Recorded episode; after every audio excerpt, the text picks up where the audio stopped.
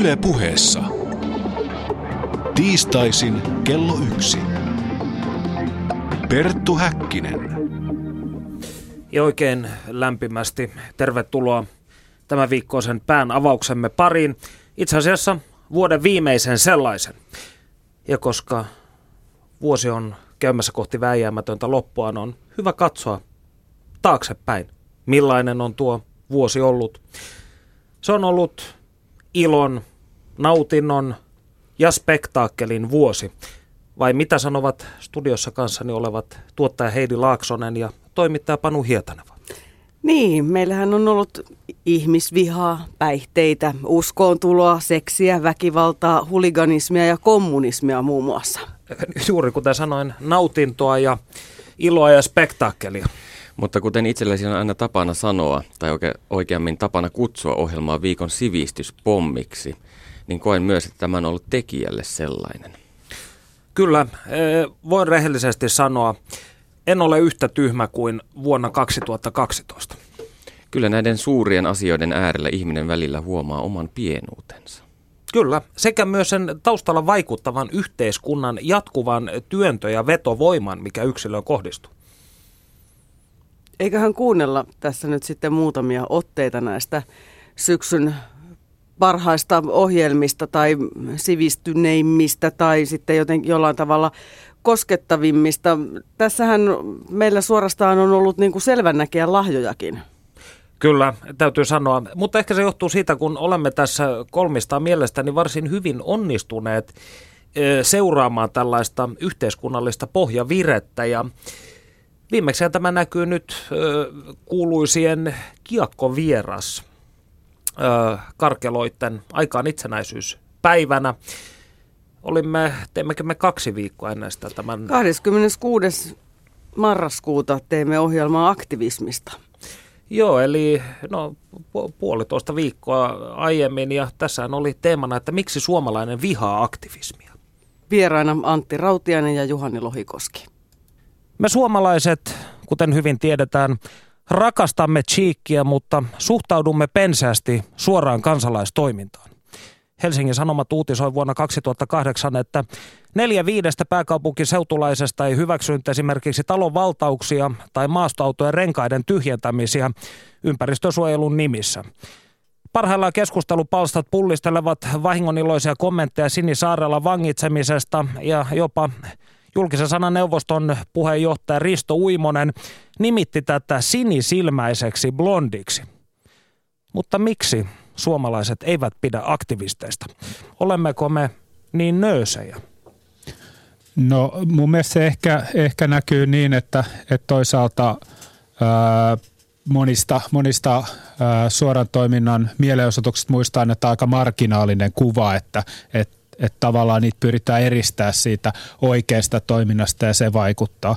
Mutta sitten toisaalta, jos mietitään ihan suoraa toimintaa, mitä itse nykyisin työn kautta näkee, lakot ja monet muut tämmöiset, jotka vaikeuttaa ihmisten elämää konkreettisesti ja se tarkoitus on olla tehokas, niin niille löytyy yllättävän paljon tukea, vaikka voisi kuvitella ihan päinvastoin.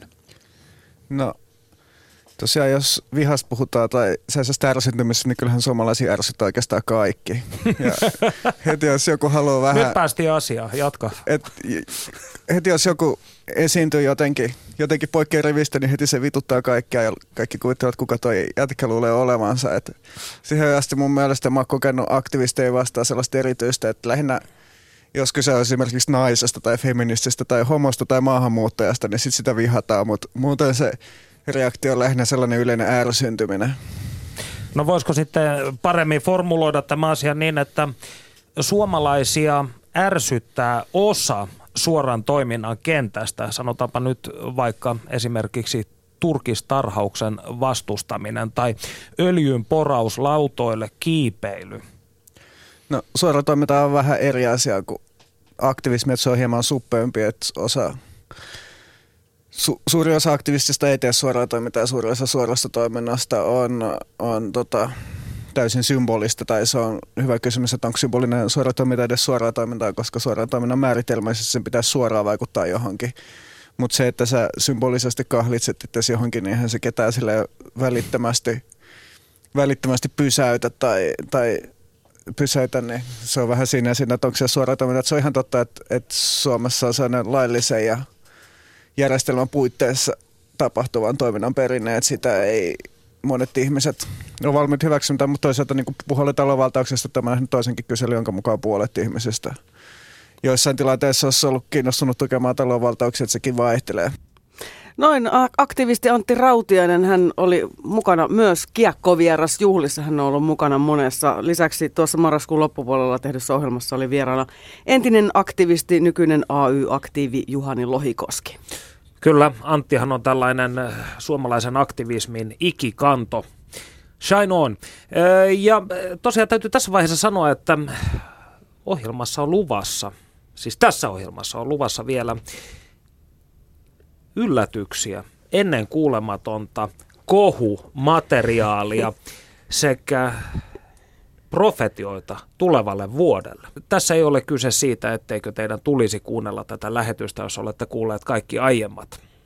Meillä on luvassa tosiaankin yllätyksiä ennen julkaisematonta materiaalia. Kyllä, ja me emme huijaa, mutta kuunnellaan lisää öö, näitä syyskauden huippuhetkiä. Mitä on luvassa, Heidi?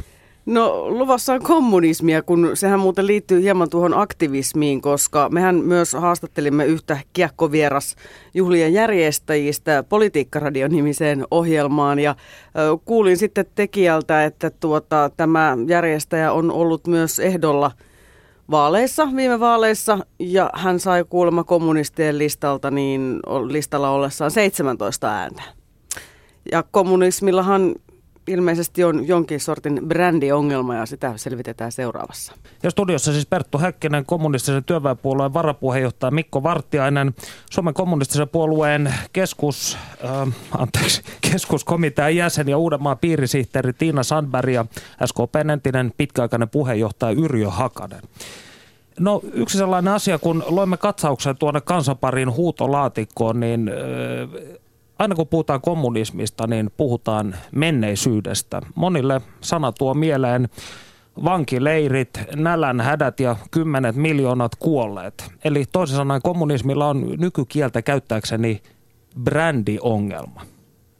Miten, uskotteko te siihen, että kommunismi voi päästä tästä laahuksestaan ikinä eroon vai nouseeko tämä historia jatkuvasti esille silloinkin, kun yritetään luoda jotain uutta? No historia tietysti on olemassa ja, ja siitä pitää osata tehdä johtopäätökset ja me olemme ottaneet opiksi niistä rikoksista, joita esimerkiksi Stalinin kaudella tehtiin. Mutta se, mistä kommunismi nyt nousee ja on monessa maassa noussut erittäin vahvaksi tekijäksi uudelleen, on se tosiasia, että kapitalismi kulkee kohti yhä tuhoisampaa, eriarvoisempaa, epädemokraattisempaa kehitystä ja, ja tälle tarvitaan välttämättä vaihtoehto. Ja, ja kommunistisen liikkeen ansio on se, että, että se on omalla historiallaan osoittanut, että voidaan rakentaa taloutta ja yhteiskuntaa ilman kapitalisteja. Mitä sanoo Vartiainen? Itse asiassa kapitalismilla on brändiongelma. Se ei ole pystynyt ratkaisemaan omia ongelmiaan. Päinvastoin satoja miljoonia ihmisiä on perusturvan, ilman perusturvaa, ilman vettä. Lapsia kuolee maailmalla nälkään. Siis kapitalismi ei kykene ratkaisemaan omia ongelmiaan. Ongelma on, sen ongelma on siinä, että se pyrkii, tai se käyttää luonnonvaroja ja ihmisen työtä yksityiseksi hyväksi rakentaakseen hyötyä suurpääomalle ja, ja kapitalisteille. Siinä ei ajatella ihmisen, ihmisen hyvää. Tavallisilla työläisillä ei ole mitään pelättävää kommunismissa. Jos puhutaan kommunismin pelosta, niin sitä voivat pelätä ainoastaan porvarit, koska he menettävät silloin etuoikeutensa. Ja tässä pyytäisin teitä kaikkia loppuun yhdellä sanalla ilmaisemaan nopeasti sen, mikä on kommunismin suuri saavutus. Hakana aloittaa fasismin kukistaminen toisessa maailmansodassa. Vartijainen. Kyllä fasismin kukistuminen toisessa maailmansodassa. Sandberg. Sosiaaliset uudistukset, jotka nosti ihmiset parempaan elintasoon. Perttu Häkkinen. Yle Puhe. Marraskuussa keskustelimme Perttu Häkkisen ohjelmassa myös urheilufanittamisesta, katsomokulttuurista ja pohdimme sitä, miksi Suomessa ollaan niin rauhallisia urheilukatsomossa. Ja siirtyminen kommunismista jalkapalloon on sikäli luonteva, että tätä ohjelmaa tehdessä opin sen, kuinka elimellisesti politiikka näkyy jalkapallokatsomoissa. Hieno aasinsilta, Panu. Hieno aasinsilta. Kerro lisää. Me radiotoimittajat olemme aasinsiltojen mestareita. Aasinsiltojen rakentajia. Ohjelmassa meidän tarkoituksemme oli haastella ohjelmaan myös Vesa Vares nimistä tutkija Turusta, jonka haastattelua me valitettavasti ehtineet ohjelmassa teille hyvät kuulijat esittää, koska meidän tragediamme eli ajan loppuminen osui taas matkan varrelle. Kun jututin Vesa Varesta, hän vinkkasi mulle tällaisen kirjan, jonka nimi on Jalkapallon maailman selitys. Sen on kirjoittanut Franklin Fower-niminen jalkapallofani ja hän nimenomaan pohtii tässä teoksessaan samoja asioita, joita Vesa Vares kohta kertoo teille hyvät kuulijat, eli sitä kuinka jalkapallokatsomosta käsin voi tarkkailla maailman politiikkaa, kuinka se toimii indikaattorina esimerkiksi tiettyjen poliittisten liikkeiden nousun tarkkailussa. Eli kun jos yhteiskunta on jonkinlaisessa epävakaassa tilassa, niin katsomalla jalkapallokatsomoa voi nähdä, minkälaiset ääriliikkeet ovat liikkeellä. Nyt pitää kysyä, pätikö tämä Vareksen mielestä myös jääkiekkokatsomoihin, kurlin katsomoihin tai lentopallokatsomoihin? Vares käytti esimerkkinä jalkapalloa. Se oli asia, josta me keskustelimme pääasiassa. Mutta kyllä mä luulen, että esimerkiksi jos katsoo suomalaisia jääkiekkokatsomoita, niin sieltä voi ainakin havaita taloudellisen tilanteen. Eli näin näppituntumalta väittäisin, että lippuja menee taantuman aikana vähemmän kaupaksi kuin nousukaudella. Ja kenties siellä katsomossa voi myös nähdä, mikä segmentti kuuluu niin sanotusti yhteiskunnan vahvempaan ja mikä heikompaan ainekseen. Näin mä uskoisin. Jalkapallo on käytetty yhteiskunnallisten ja poliittisten tavoitteiden ajamiseen ja jalkapallohuliganismi on politisoitunut. Mitä tämä tarkoittaa käytännössä? Jalkapallon politisoituminen yleensä on tietysti paljon laajempi vielä kuin tämä, tämä huliganismi sinänsä, mutta mitä tuohon huliganismiin erityisesti tulee, niin sen politisoituminen liittyy ehkä kaikkein eniten tuosta 80-luvulta ja sitten 90-luvulta eteenpäin lähteneeseen kehitykseen, jossa jalkapallohuliganismi on aika usein liittynyt nimenomaan poliittisiin ääriilmiöihin ja nimenomaan äärioikeistoon siinä väkivaltaisimmassa muodossaan. Joitakin äärivasemmistolaisiakin on, mutta, mutta kuitenkin ne on yleensä tällaisia äärioikeistoon liittyviä ilmiöitä olleet, olleet ja samalla myös usein tällaisia maahanmuuttovastaisia suorastaan rasistisia ja, jos, ja aika usein väkivaltaisiakin. Kun ottaa huomioon juuri tuon ajankohdan 80-luku, 90-luku ja siitä eteenpäin, niin sellainen perinteinen miehen malli, joka on tämmöinen leivän ansaitsija ja perheenpää ja sellainen, jolla on paik- selvä paikka yhteiskunnassa, niin vaihtui nuorella sukupolvella usein tämmöiseen työttömyyteen, päämäärättömyyteen, juurettomuuteen. Ja sitä on sitten kompensoitu tällaisella huliganismilla. Ja kun tähän vielä sitten liittyy usein nimenomaan näillä henkilöillä se käsitys, että muualta tulleet, eli nämä maahanmuuttajat ovat vieneet heidän työnsä, niin silloin se äärioikeiston sanoma on vaikuttanut vaistovaraisesti houkuttelevalta, vaikka sitä nyt ei varmasti ole kauheasti ideologisesti viitsitty pohtia, mitä se tarkoittaa. Missä päin maailmaa tätä äärioikeiston ja jalkapallon suhdetta on nähtävissä? No sitä on, sitä on vähän kyllä, tai sitä on jossain määrin kaikkialla. No Italia on aika usein tässä nostettu yhdeksi esimerkiksi. Englannissa oli sitten tämä, tämä kansallinen rintama. Tämä on tosiaan hiukan vaikea raja siinä, siinä mielessä, että mitä kaikkea näitä voidaan sanoa ääri, äärioikeistolaisiksi ja mitkä sitten ovat oikeastaan vain huligaaneja, joilla, joilla, nyt, joilla nyt sattuu olemaan kätevää ja sopivaa sitten omaksua tällaisia tiettyjä äärioikeistolaisia tunnuksia. Voiko jalkapallohuligaanien toimintaa tarkkailemalla vetää muutoinkin johtopäätöksiä yhteiskunnan tilasta? Toimiko se jonkinlaisena indikaattorina siitä, mitä kaduilla tapahtuu?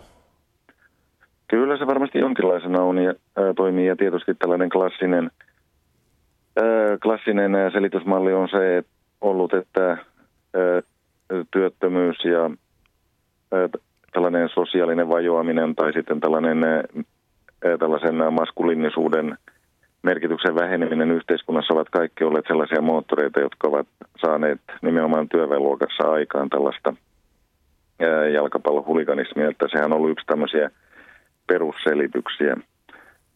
Toisaalta sitten on ollut paljon sellaisiakin jalkapallohuligaaneja, joihin tämä ei ollenkaan päde. Esimerkiksi monissa tällaisissa aika väkivaltaisinakin pidetyissä tai muuten radikaaleissa jalkapallokannattajaklubeissa on hyvinkin tällaisia keskiluokkaisia, hyvin toimeen tulevia henkilöitä, joistakin on löytynyt hyvin varakkaita pörssimeklareita, jotka sitten ovat sanoneet, että työ on vaan niin tylsää, että se tarvitsee jotain tämmöistä jännittävää adrenaliinia nostettavaa vastapainoa. Eli äh, kyllä se yleensä tietysti tietynlaisesta yhteiskunnallisesta pahoinvoinnista kertoo ja tietysti kertoo myös poliittisista kriiseistä, erityisesti jos äärivasemmistolaiset ja äärioikeistolaiset äh, jalkapallohuligaanit ottavat yhteen, mutta eivät nämä tietenkään kaikkea selitä, koska näitä poikkeuksiakin sitten löytyy hyvin paljon. Sellaisia henkilöitä, jotka liittyvät huligaaneihin, vaikka heillä ole mitään tällaista varsinaista ulkoista syytä. Mikä on tilanne tänä päivänä? Ovatko huligaanit jossain päin maailmaa erityisen politisoituneita? Tällä hetkellä sitä pidetään ehkä hieman laskusuunnassa olevana verrattuna siihen, mitä se oli 90-luvulla ja, kaksi, ja tuossa 2000-luvun alussa. Koska jos ajatellaan sitten sellaisia maita, joissa olisi potentiaalia, potentiaalia tähän, eli lähinnä noita – itä-eurooppalaisia maita, niin sielläkin politiikka on alkanut tavallaan kuitenkin, no ehkä tämä on huono sana, mutta porvarillistua siinä mielessä, että Siinä mielessä, että millekään puolueelle ei näytä kovin hyvältä, jos sillä on kytköksiä johonkin tällaisiin väkivaltaisiin, väkivaltaisiin tekijöihin.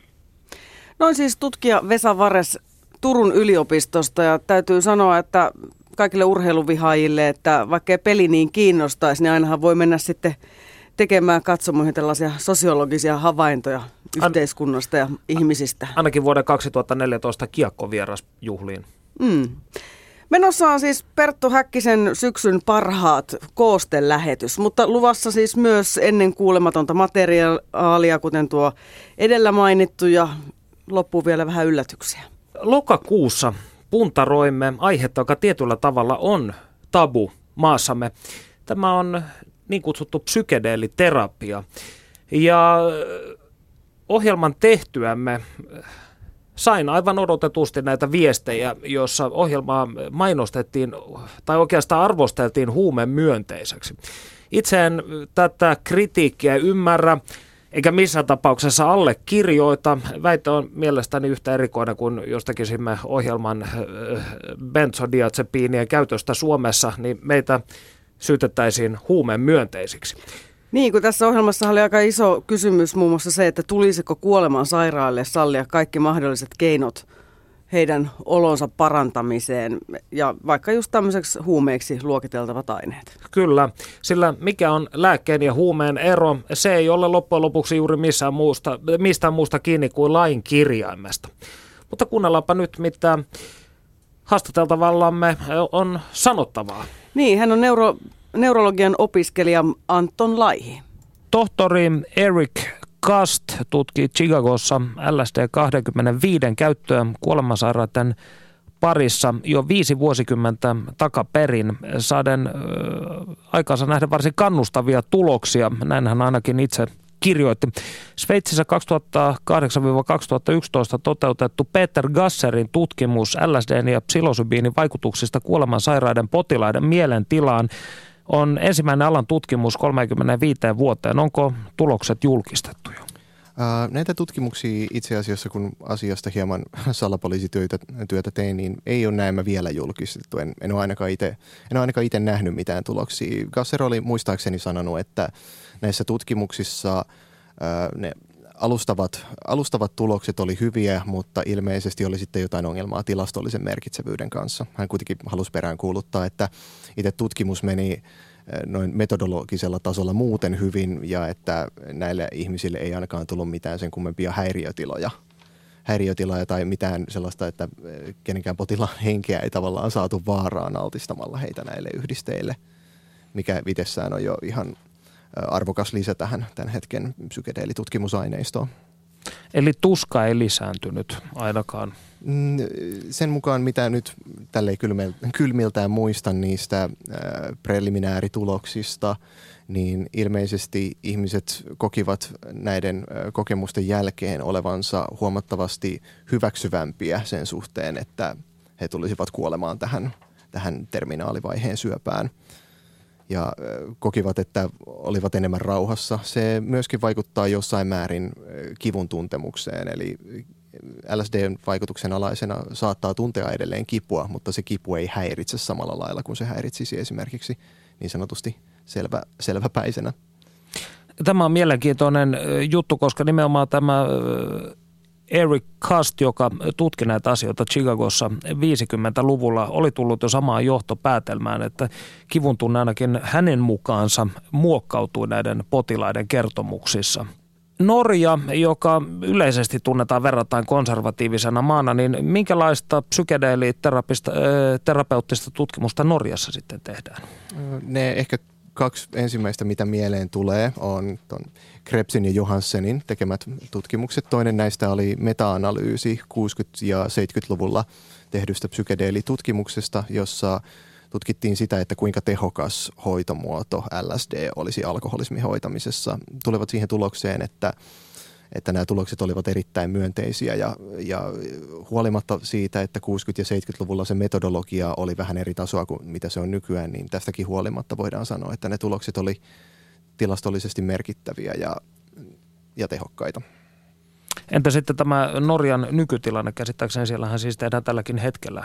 Joo, sama, sama kaksikko on tehnyt eh, ihan tänä vuonna ilmestyneen artikkelin siitä, että onko psykedeelien käytön ja mielenterveysongelmien välillä jonkinlainen esiintymisyhteys. Eh, se tulos, johon ne päätyi, oli, että tällaista yhteyttä tuskin on, että ainakaan sitä ei tilastollisesti merkittävässä mittakaavassa tunnu löytävän, löytyvän ja joissain tapauksissa esimerkiksi psykedeelien pitkäaikaiskäyttäjät, niin heidän kohdallaan ää, tiettyjen psyyken häiriöiden esiintymis, yht, esiintymistiheys on itse asiassa pienempi kuin keskiverto ihmisellä.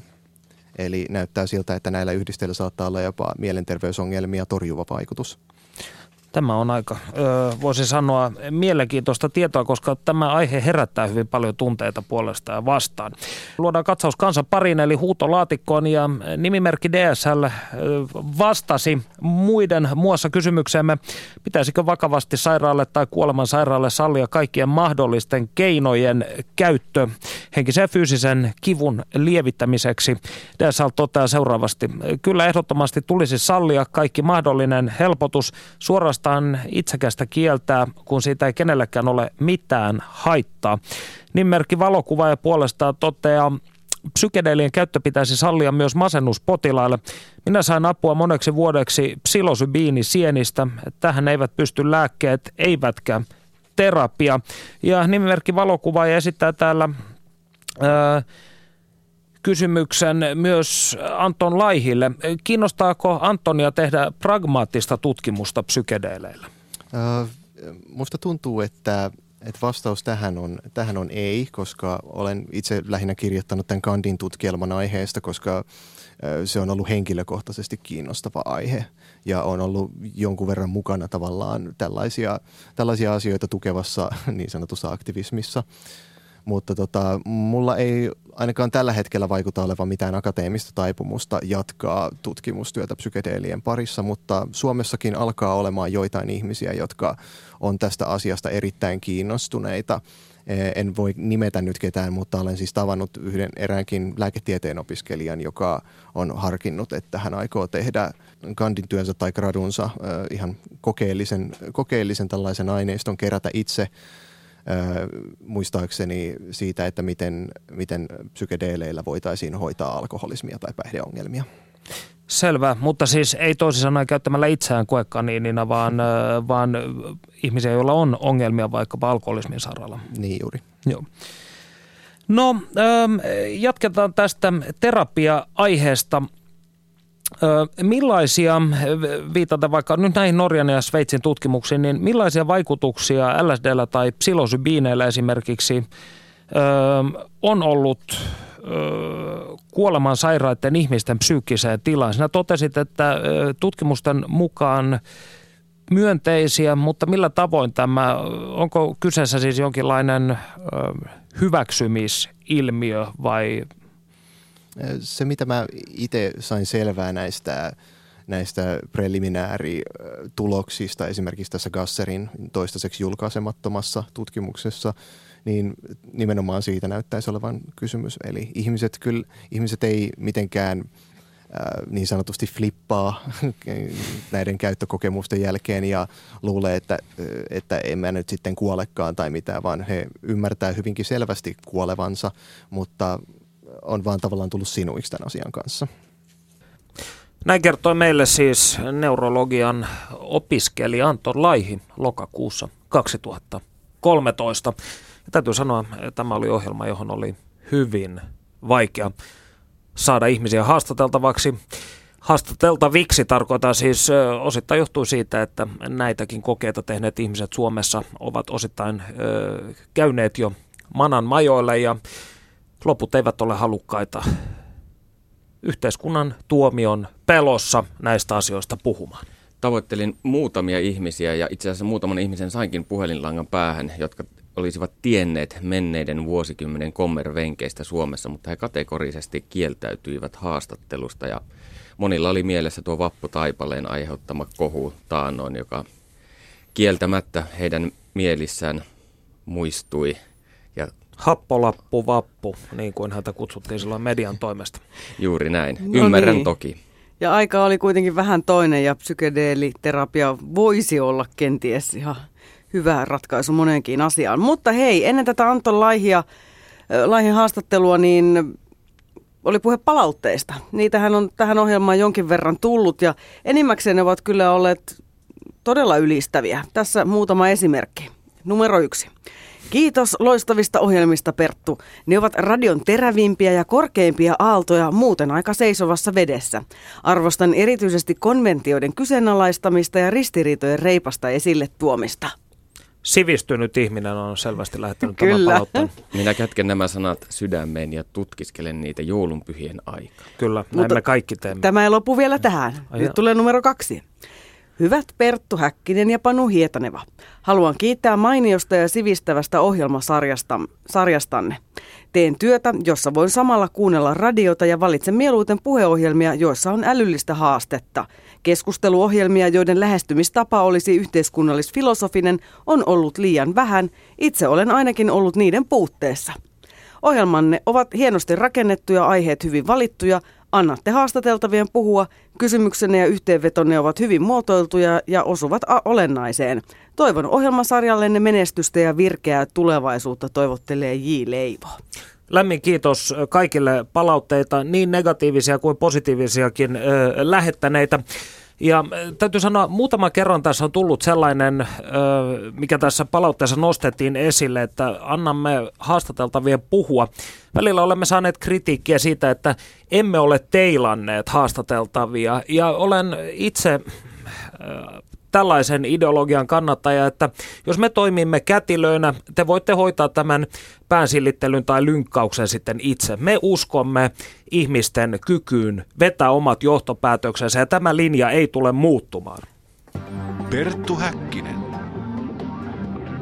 Yle.fi kautta puhe. Alkusyksystä työstimme ohjelmaa, joka käsitteli misantropiaa eli ihmisvihaa. Kyseessähän ei ole mikään homogeeninen aatesuuntaus per se, vaan enemmänkin yksittäisten ihmisvihaajien ylläpitämä kulttuurimuoto. No, kukapa olisi suomalaisista misantropeista legendaarisempi kuin Pentti, syvä ekologia, Linkola. Mutta kun Panu Hietaneva häntä ansiokkaasti haastatteli insertin, löysimme Linkolasta hyvin oudoksuttavan puolen. Ja tässä se tuli. Kirjoitit vuonna 1960 pasifistisen pamfletin, jonka nimi oli Isänmaani ja ihmisen puolesta, mutta ei ketään vastaan. Tuon aikaan et siis ilmeisesti ainakaan vihannut ihmisiä, mutta sitten kirjoituksistasi on syntynyt toisenlainen kuva. Mitä ihmiskäsityksellesi tapahtui? Niin, en minä nyt tiedä muuta kuin, että siitä tuli tietysti juuri tämä väestöräjähdystietous ja ympäristöekokatastrofitietous tuli siihen, että sen jälkeen mä rupesin tai ymmärsin, että ihmiskunta on sekä, sekä syr, tappaa surmaa muun luomakunnan että itsensäkin. Mutta että siis ihmisyksilöä se on, se on, se on eri asia. Mulla on semmoinen heikkous, että mä pidän ihmisistä noin naamakkain. Se on, sehän on eroja ihmisten välillä. Toiset on sitä mieltä, että kun vieras ihminen tulee vastaan, niin ne automaattisesti arvelee, että toi, toi on ikävä tyyppi.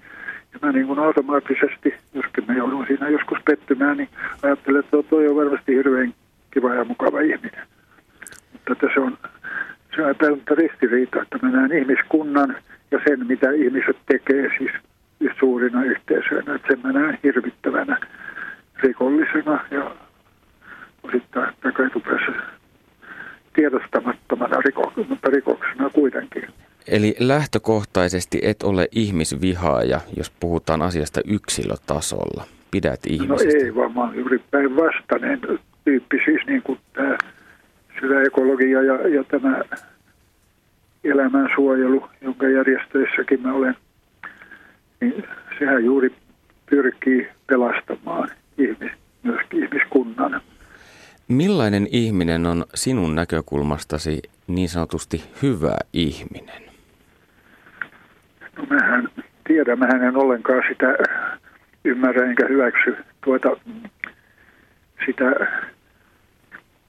synnin teoriaa, mikä ilmenee meidän, siis meidän kirkon menossa. Nousemme tunnustamaan syntimme ja saamme sitten armo, armo siitä. Ja mä tunnen siellä täällä harvakseen kyllä semmoisia ihmisiä, jotka mun käsittääkseni ei koskaan tehnyt mitään syntiä, jotka on ollut hyviä ihmisiä. Että ne on, ne on tietysti tämmöisiä, jotka soveltaa sitä niin sanottua lähimmäisen rakkautta ja on aina ystävällisiä ja aina auttavaisia. Eli lähtökohtaisesti ihmisten hyvyys mitataan mielestäsi siis ihmisten välissä kanssa käymisessä. Niin, kyllä se on. Sur, surmaajiahan no, ihmiset on kaikki sikäli, että ne el, elämän tavallaan, siinäkin on valtavia eroja. On tietysti näitä, jotka, jotka mahdollisimman vähän kuluttavat ja tuhlaavat ja ympäristöä sortavat, mutta että kaikkihan se tekee jo pelkällä olemassaolollaan. Mikä sitten on mielestäsi ihmisen perimmäinen ongelma? Tällä hetkellä se on se uskonto, kun se on nyt, tämähän on tämä kauhistuttavin ja loppua kohti johtava uskonto, tämä, tämä kasvun ja kilpailun edistyksen, kehityksen uskonto. Sehän on uskonto, sillähän ei ole mitään katetta. Siis edistys ja kehityshän ei ole vuosikymmeniä, ehkä vuosisatoihinkaan aikaan saanut mitään myönteistä ihmiselle eikä yksilöllekään. Onko kirjoituksistasi välittyvässä ihmisvihassa mukana tietoista provosointeja, jonka avulla yrität saada mielipiteesi paremmin julkisuuteen? Niin, no mä luulen, että se on yleensä väärinkäsitys, jos ei ole ymmärretty, mitä mä tarkoitan tällä.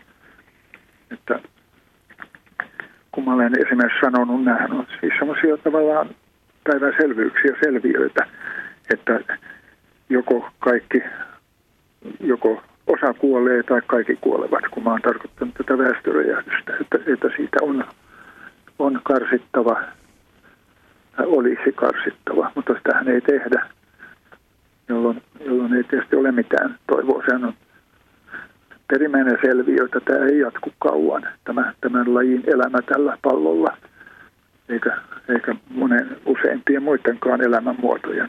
Johtopäätöshän on tietysti se, että jos haluttaisiin, jos elämä halutaan pelastaa, jos ihminen halutaan pelastaa, jos rakastetaan ihmistä, niin osan on siitä silloin väistyttävä pois. Eli tässä on kysymys taustalla väärin ymmärryksestä sen niin, suhteen. Siinä on kysymys siis ihmisrakkaudesta ihmislajiin ja ihmisen kulttuuriin.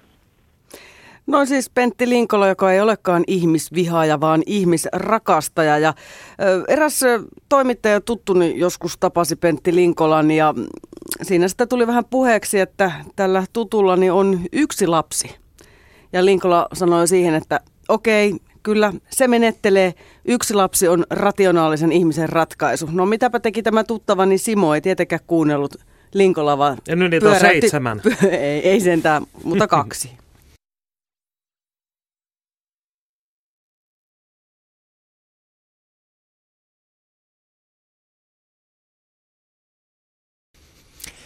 Linkolan ihmisen rakkaudesta on luontevaa siirtyä uuteen yhteisöllisyyteen, josta kieltämättä henkii tällainen luotto ihmiseen ja siihen, että ihminen osaa itse muokata elinympäristöstään sellaisen kuin hän itse haluaa.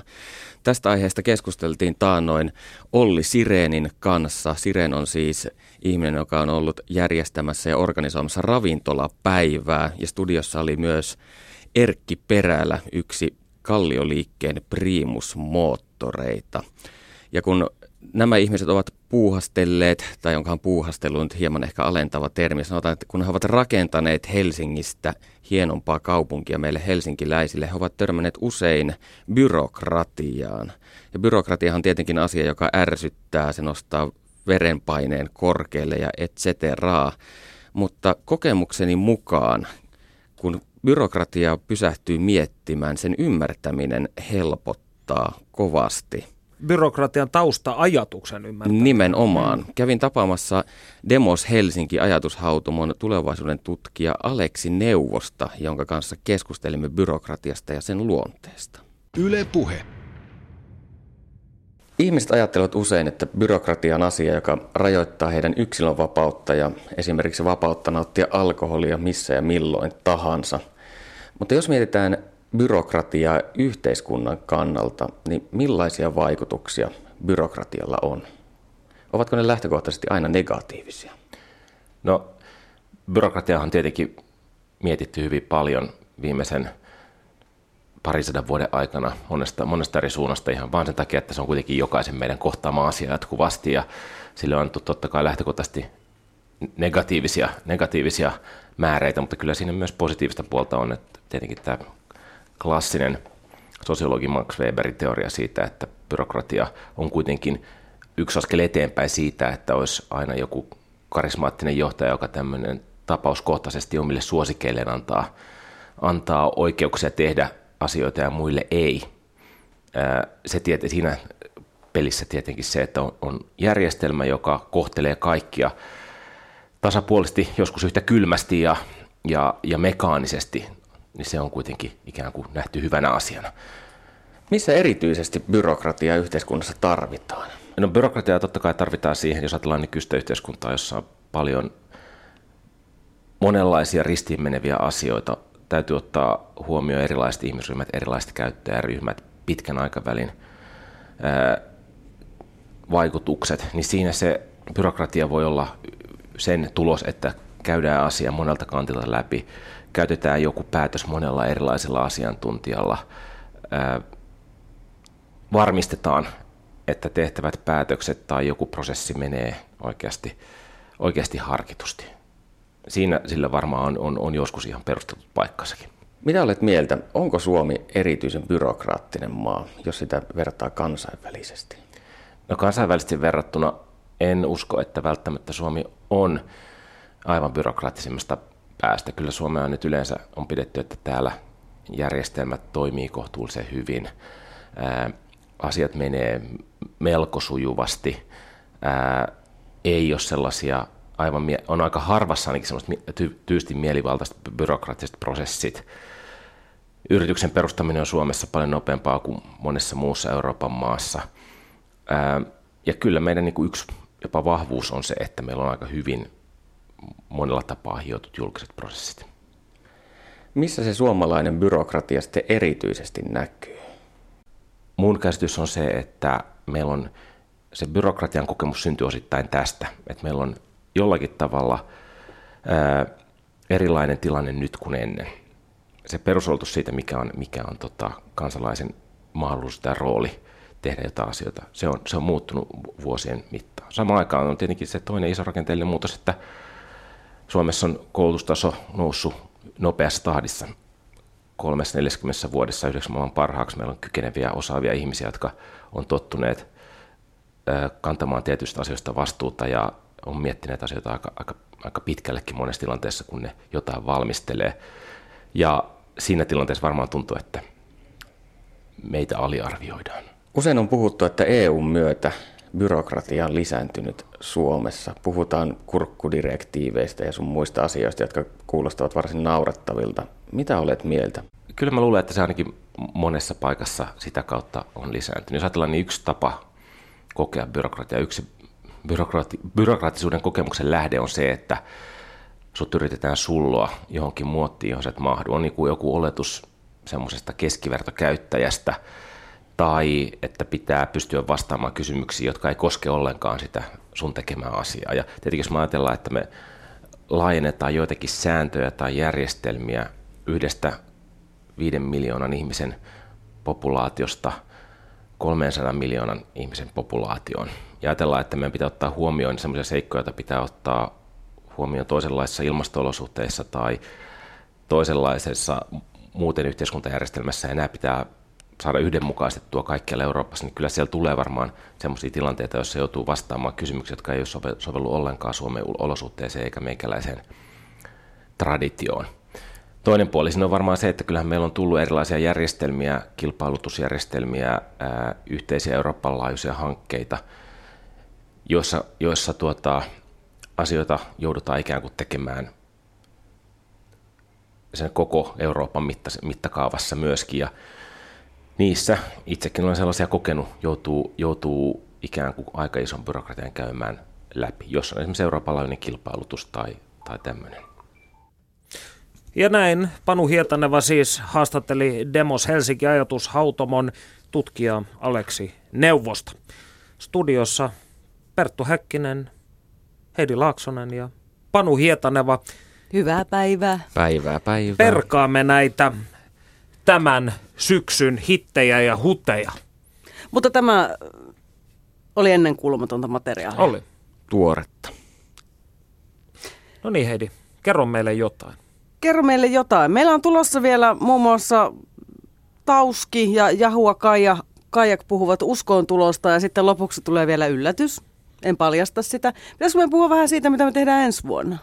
Vuosi 2014, se jo väikkyy useimpien meistä tajunnassa. Mitä silloin tapahtuu? Paljastammeko me nyt tiettyjä asioita? Paljasta toki. Olemme suunnitelleet tällaista ohjelmaa, jossa käsittelemme tunteita. Sen nimeksi tulee raha ja tunteet. Eri ikäiset Suomen kansalaiset saapuvat siis keskustelemaan taloudellisesta voinnistaan ja sielun elämänsä syvimmistä saloista. Aha, onko tässä siis kaikenlaisia ihmisiä vai mä ymmärsin jossain kohtaa, että olisi vain miehiä? No alun perin oli tietysti tarkoitus, mutta loppujen lopuksi tasa-arvon valtuutetun käskystä me joudumme ottamaan tähän ohjelmaan myös hameväkeä mukaan, vaikka ei lainkaan mieli tekisi. Mm-hmm, Okei, okay. selvä.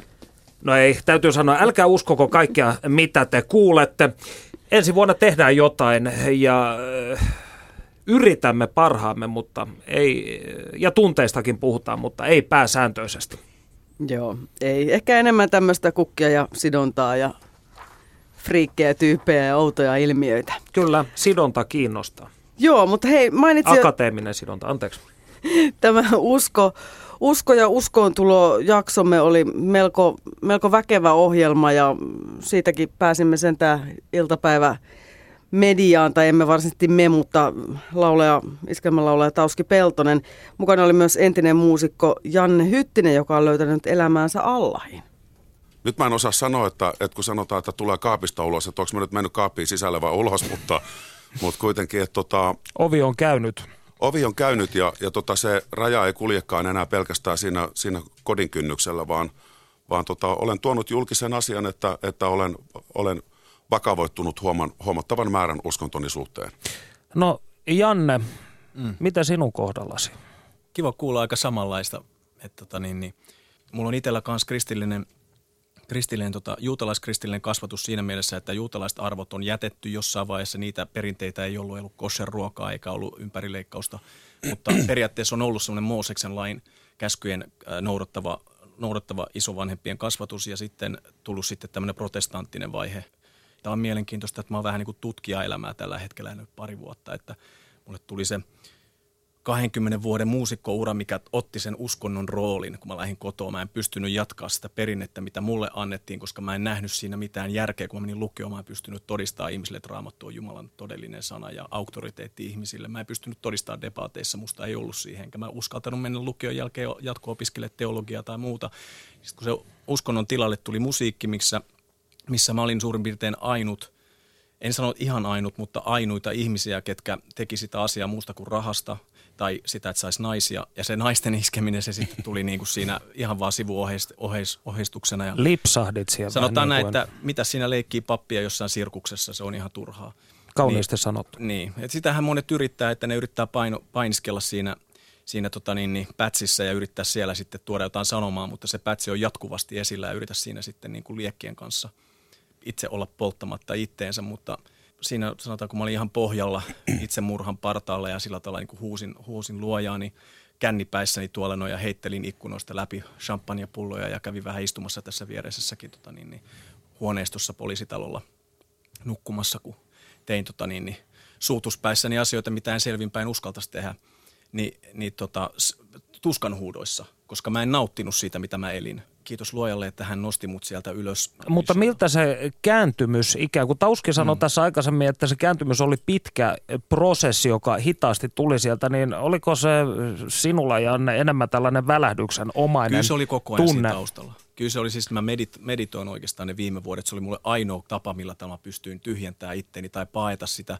tyhjyyttä, mikä mulla oli. Koska jos ei sulla ole mitään luojan nimeä esimerkiksi, mitä sä rukoilet. Mä aina rukoilin esimerkiksi, niin että hei rakkaus, kaikkeuden rakkaus, jos sä oot, niin mm. auta mua. Ja mä tiesin, että se on, koska kyllä mä uskon, että joka ikinen lapsi tuntee ilman, että sille sanotaan mistään joulupukeista tai muista, niin lapset uskoo ja minä uskoin ikuisuuteen siihen, että tämän elämän jälkeen on olemassa jotain, mitä mä en pysty käsittämään. Mutta kertokaa mulle nyt, koska minä olen ihminen, jolla ei ole uskoa. Mä olen kiinnostunut siitä, mm. mutta mä en, miltä se tuntuu? Millainen se sisäinen henkinen olo tai tajunnan tila on? Miltä se tuntuu? Mun mielestä usko on sellainen, että siinä sitä ei saa niin kuin, se, se pitää olla jonkinlainen automaatio ihmisen sisällä, joka, joka, joka kasvaa ja, ja herää sitten, sitten ö, vuosien varrella suuremmaksi ja tärkeämmäksi asiaksi. Usko ei saa olla itselle paine ja sitten se, ettei siitä uskosta myöskään saa, saa tota niin, tehdä paineita muille ihmisille. Ja uskoa saa julistaa. Mä en ole varsinainen uskon julistaja, mutta tota, se pitää olla niin kuin automaatio. Se pitää tuntua siltä, että se on hyvä asia ja siitä saa voimaa ja hyvinvointia – ja kun ihminen voi itse, itse hyvin, että mullakin on, on tosiaan, mulla on perhettä ympärillä, ja tota, kun mä tein tämän lopullisen päätöksen, niin tota, mun perhe kunnioitti kaikki sitä, koska he on ollut välillä sitä, siitä huolestuneita, että mitenkä isä voi.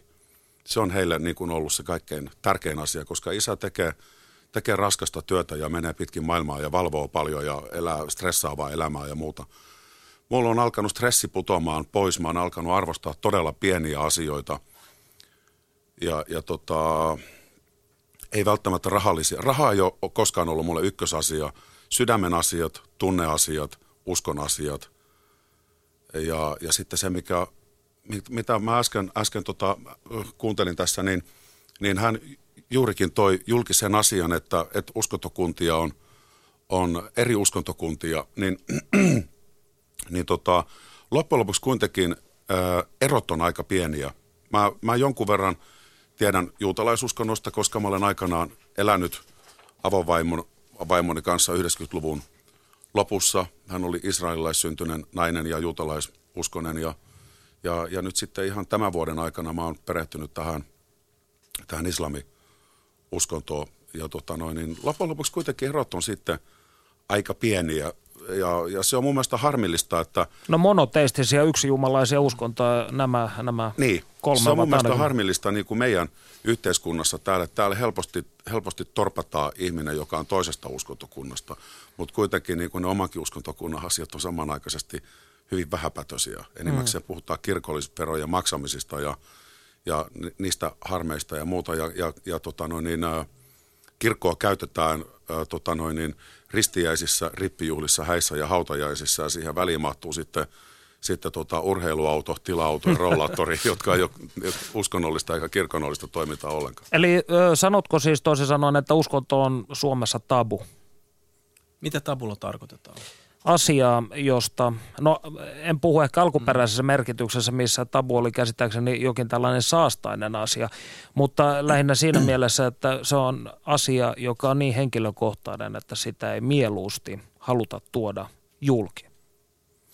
No kyllä se, onko, tämä, se, onko tämä se, mitä sä tarkoitat? Joo, kyllä se vähän näin on, koska tota noin, niin, me voidaan kertoa kaverille, että mä oon ryypännyt viikon tai kaksi viikkoa ja käynyt katkaisussa sen jälkeen ja ja tota, mulla on ihan järkyttävä krapulo ja mä oon pettänyt mun vaimoa sen, sen kaksi viikkoa ja nyt harmittaa ja ja, ja tota noin, niin milloin Vanne kiristää. Taimaa, taimaan reisua tehty ja kaikki vaan niin kuin tuodaan ja naureskellaan loppujen lopuksi mm. asialle. Mutta jos, jos siitä niin kuin miesporukasta löytyy yksi kaveri, joka sanoo, että hei, tota, mä oon tullut uskoa ja tämä on hyvä asia, niin ei välttämättä. Helpompaa nostaa pornolehti kaupasta ja kehuskella sitä kaverille tai jotain, mutta tota, jos pitäisi näyttää niin kuin näyttäytyä semmoisena, että, tota, että uskon asiat antaa, antaa mulle voimaa, mä voin mm. hyvin. Ja kun mä voin hyvin, mun ympärillä olevat mulle rakkaat ja tärkeät ihmiset voivat myöskin huomattavasti paremmin. Hienosti sanottu viihdetaiteilija Tauno Tauski Peltoselta.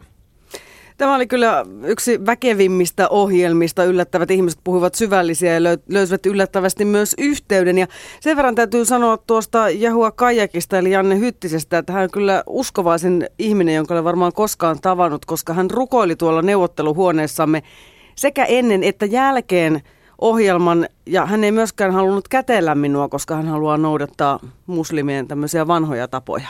Kyllä. Hän ei antanut Heidille tassua, mutta me annamme sen hänelle anteeksi. Ja sitten se oli myös merkittävää tässä ohjelmassa, tai sen jälkeen, että Tauski antoi sinulle tuliaisia. Kyllä, saimme tuliaisiksi Lotus teetä tällaisen hienon talonmuotoisen sihvilän, jonka viemme työhuoneellemme ja sitten tällaisen pienen soivan joulupukin, josta pieni toivo poikani ilahtui ikihyviksi. Yle puheessa. Tiistaisin kello yksi. Perttu Häkkinen. Ja mitä sitten? Aika alkaa loppumaan. Jälleen kerran tämän ohjelman tragedia pukkaa päälle.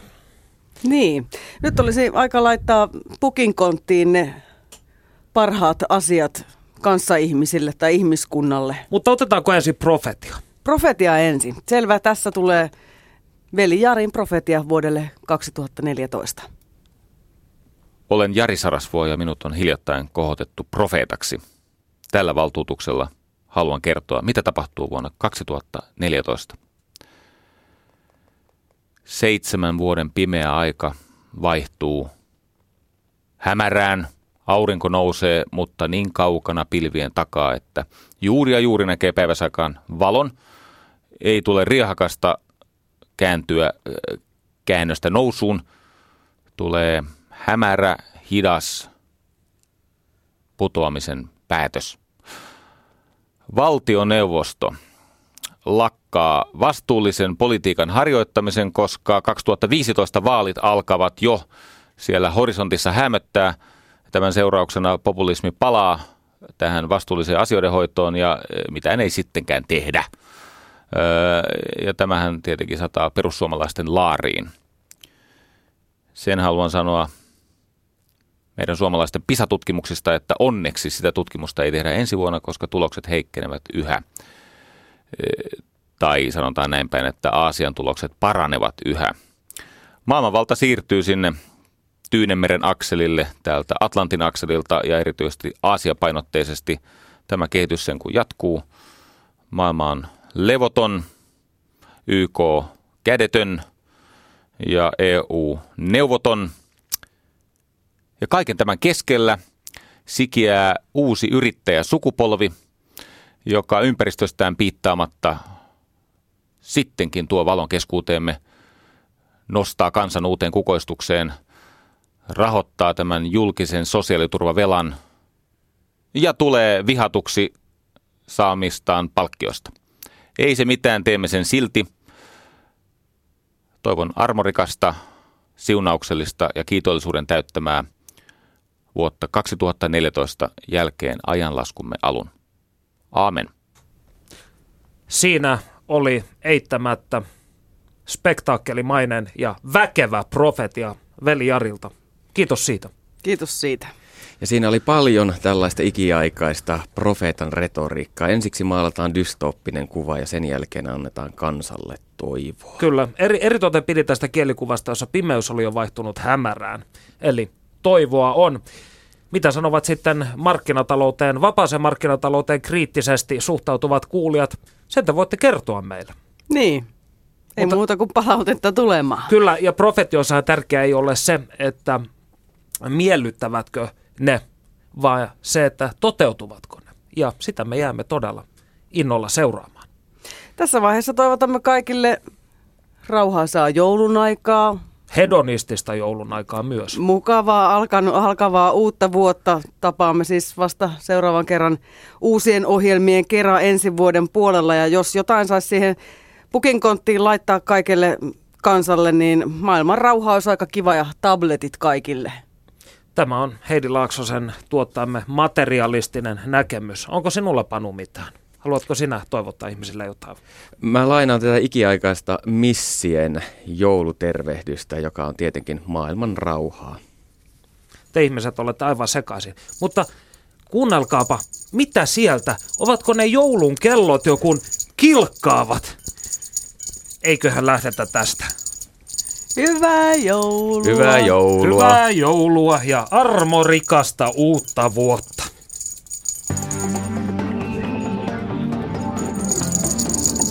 Yle puheessa. Tiistaisin kello yksi. Perttu Häkkinen.